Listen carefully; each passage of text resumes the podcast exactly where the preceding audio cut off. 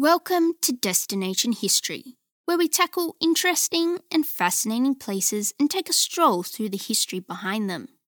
Today's destination is a central meeting place often called the Centre of London. Always known as a place to meet and even hold protests, this spot has seen many changes, yet has stayed relatively the same. Decorated by a statue in each corner, this destination has definitely stood the test of time and continues to be a place of interest. Join me as we take a look at today's destination, Trafalgar Square. When work was being carried out in the 1950s in the square, workers were fortunate enough to uncover deposits left over from the last interglacial period. These remains included cave lion, rhino, straight tusked elephants, and even hippos. And some of the bones found can be seen on display at the Natural History Museum. Between the 14th and 17th centuries, most of the area was part of the Great Mews stabling, which served Whitehall Palace. The site itself was known as Charing, and after the formation of the Memorial Cross, it was and is still known as Charing Cross. By the time 1812 rolled around, architect John Nash of Buckingham Palace fame had begun to develop a new street between Charing Cross and Portland Place. His initial idea was to create a cultural space open to the public. The square was originally built to be an open space with no name, but later acquired one when it was decided that the square would commemorate a battle and was later officially named Trafalgar Square. Construction on the National Gallery began in 1832 and was completed on the north side of the square in 1838. The gallery was originally designed by William Wilkins. He even submitted plans for the whole square, but Wilkins had the unfortunate event where he died. So it was our old mate, whom we met back at Highclere Castle, Charles Barry, who took up the fallen reins. Sir Charles Barry presented a plan to develop the whole square in 1838, which included a Nelson memorial statue and two fountains. In his plans, he included an upper terrace next to the National Gallery and a lower level square that would be linked by a grand staircase. In 1837, a letter to the Times suggested a permanent commemoration to Admiral Nelson, and the Nelson Memorial Committee was formed. Nelson's column itself was designed by William Railton and was erected in 1843. The column was 56 metres tall with a 5 metre statue of Nelson on the top. When it was first unveiled, it was known as the Monument to Lord Nelson. The column was designed by Railton to honour Admiral Nelson after his victory in the Battle of Trafalgar in 1805. It was on the 21st of October that the Royal Navy fought the combined forces of the French and Spanish at the Battle of Trafalgar. Admiral Lord Nelson was on the HMS Victory, and even though his side won, he famously died in action, which no doubt immediately elevated him to hero status. The granite statue itself was sculptured by E. H. Bailey from three pieces of Craigleith sandstone. The 5 metre Nelson statue stands on a bronze platform that is made from old guns out of the Woolwich Arsenal foundry. The four bronze panels that decorate the pedestal of the column depict some of Nelson's previous battles St. Vincent, Copenhagen, the Nile, and his death scene on the Victory. Each panel is about 18 foot square and they were cast from captured French guns. The bronze reliefs were each sculptured by a different artist Watson, Woodington, Ternouth, and Carew. The column itself is made from granite sourced from Devon and is built in the Corinthian style, which is characterized by slender fluted columns and decorated with leaves and scroll. This style is inspired by Greek and Roman architecture.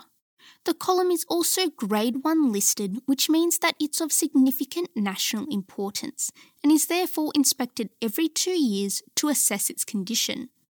Nelson's column was restored not too long ago the restoration included repairs to the stonework, clearing areas of corrosion, protecting the bronze with wax, and general cleaning to remove pigeon guano and pigeon proofing minor areas. The restoration team were actually able to repair damage to the statue using the original stone. The Craigleith quarry in Scotland closed quite a while before the restoration took place, making it practically impossible to get hold of the stone.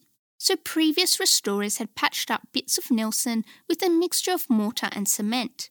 But when some leftover Craigleith stone was found during a restoration of Donaldson School for the Deaf, which in itself is an A listed building in Edinburgh, it was donated to the Nelson's Column restoration.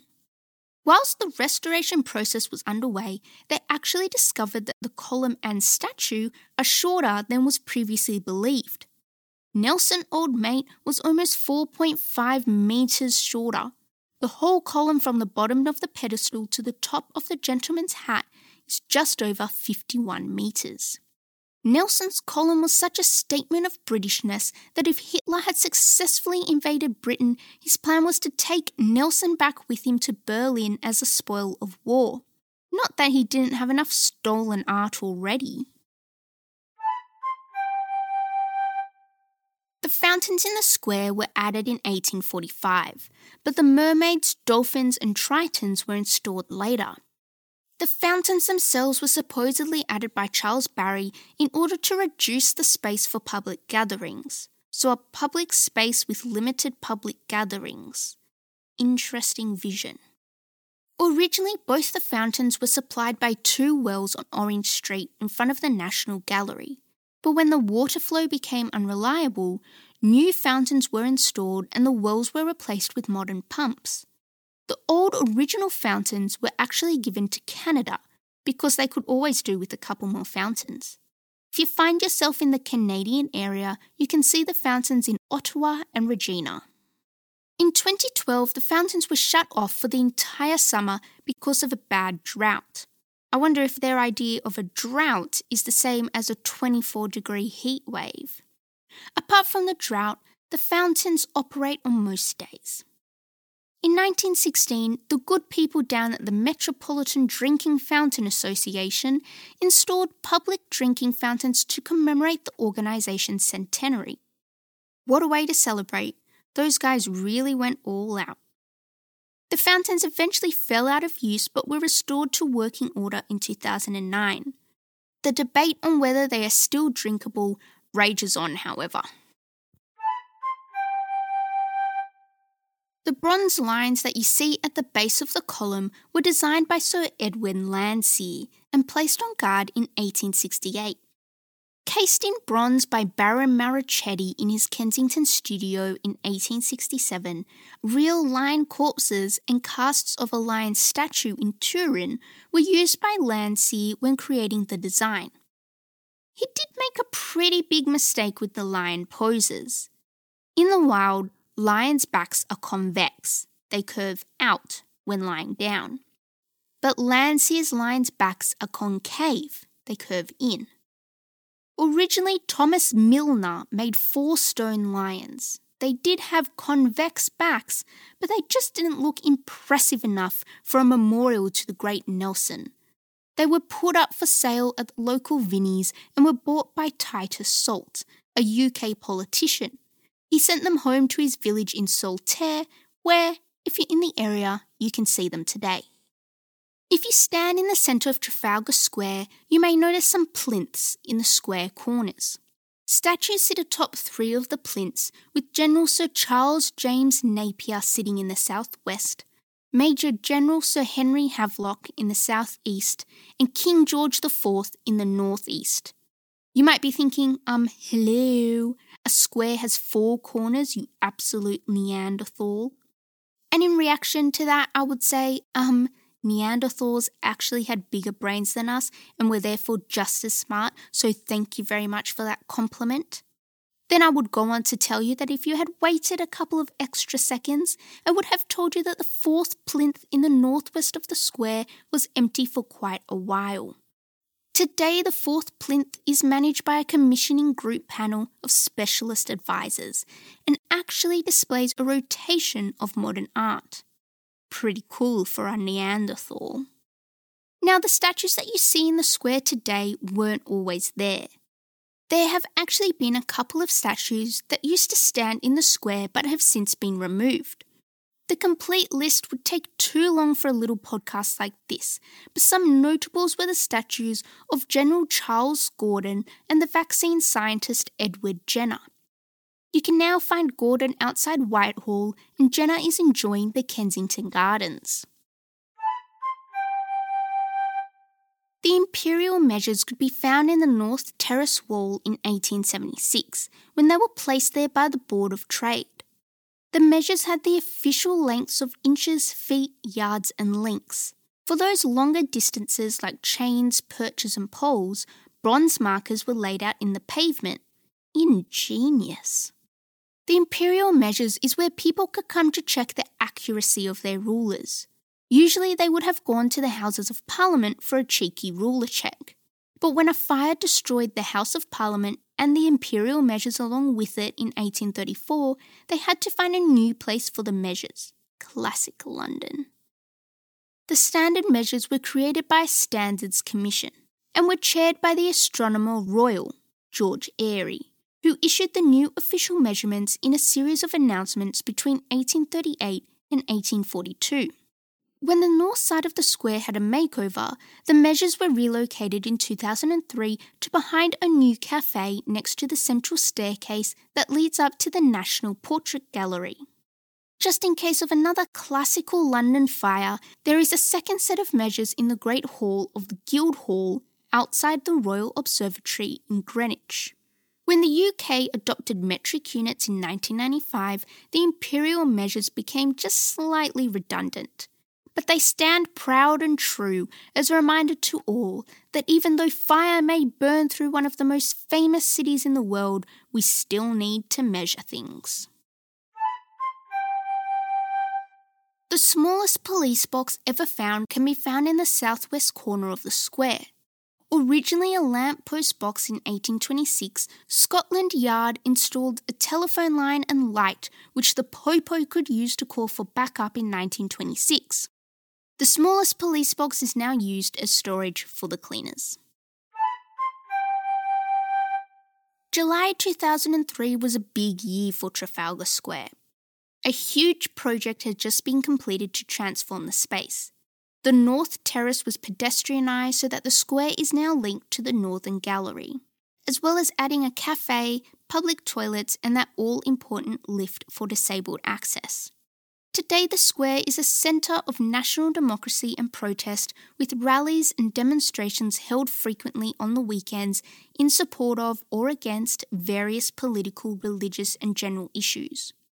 The largest square in London used to be famous for its pigeons, and it was a popular pastime to feed them. Ah, the time before smartphones. As the number of birds grew, droppings increased and started to damage the stonework so it was decided to banish the pigeons from Trafalgar Square. The sale of bird feed is now banned and falcons are used to scare off the pigeons. Now, if that isn't birdism, I don't know what is. For a lovely end to this episode, let's have a look at how Trafalgar Square ends the year. Every year, a Christmas tree is placed in the centre of the square a Norwegian spruce is given as a gift from Norway in honour of Britain's commitment to Norway during World War II.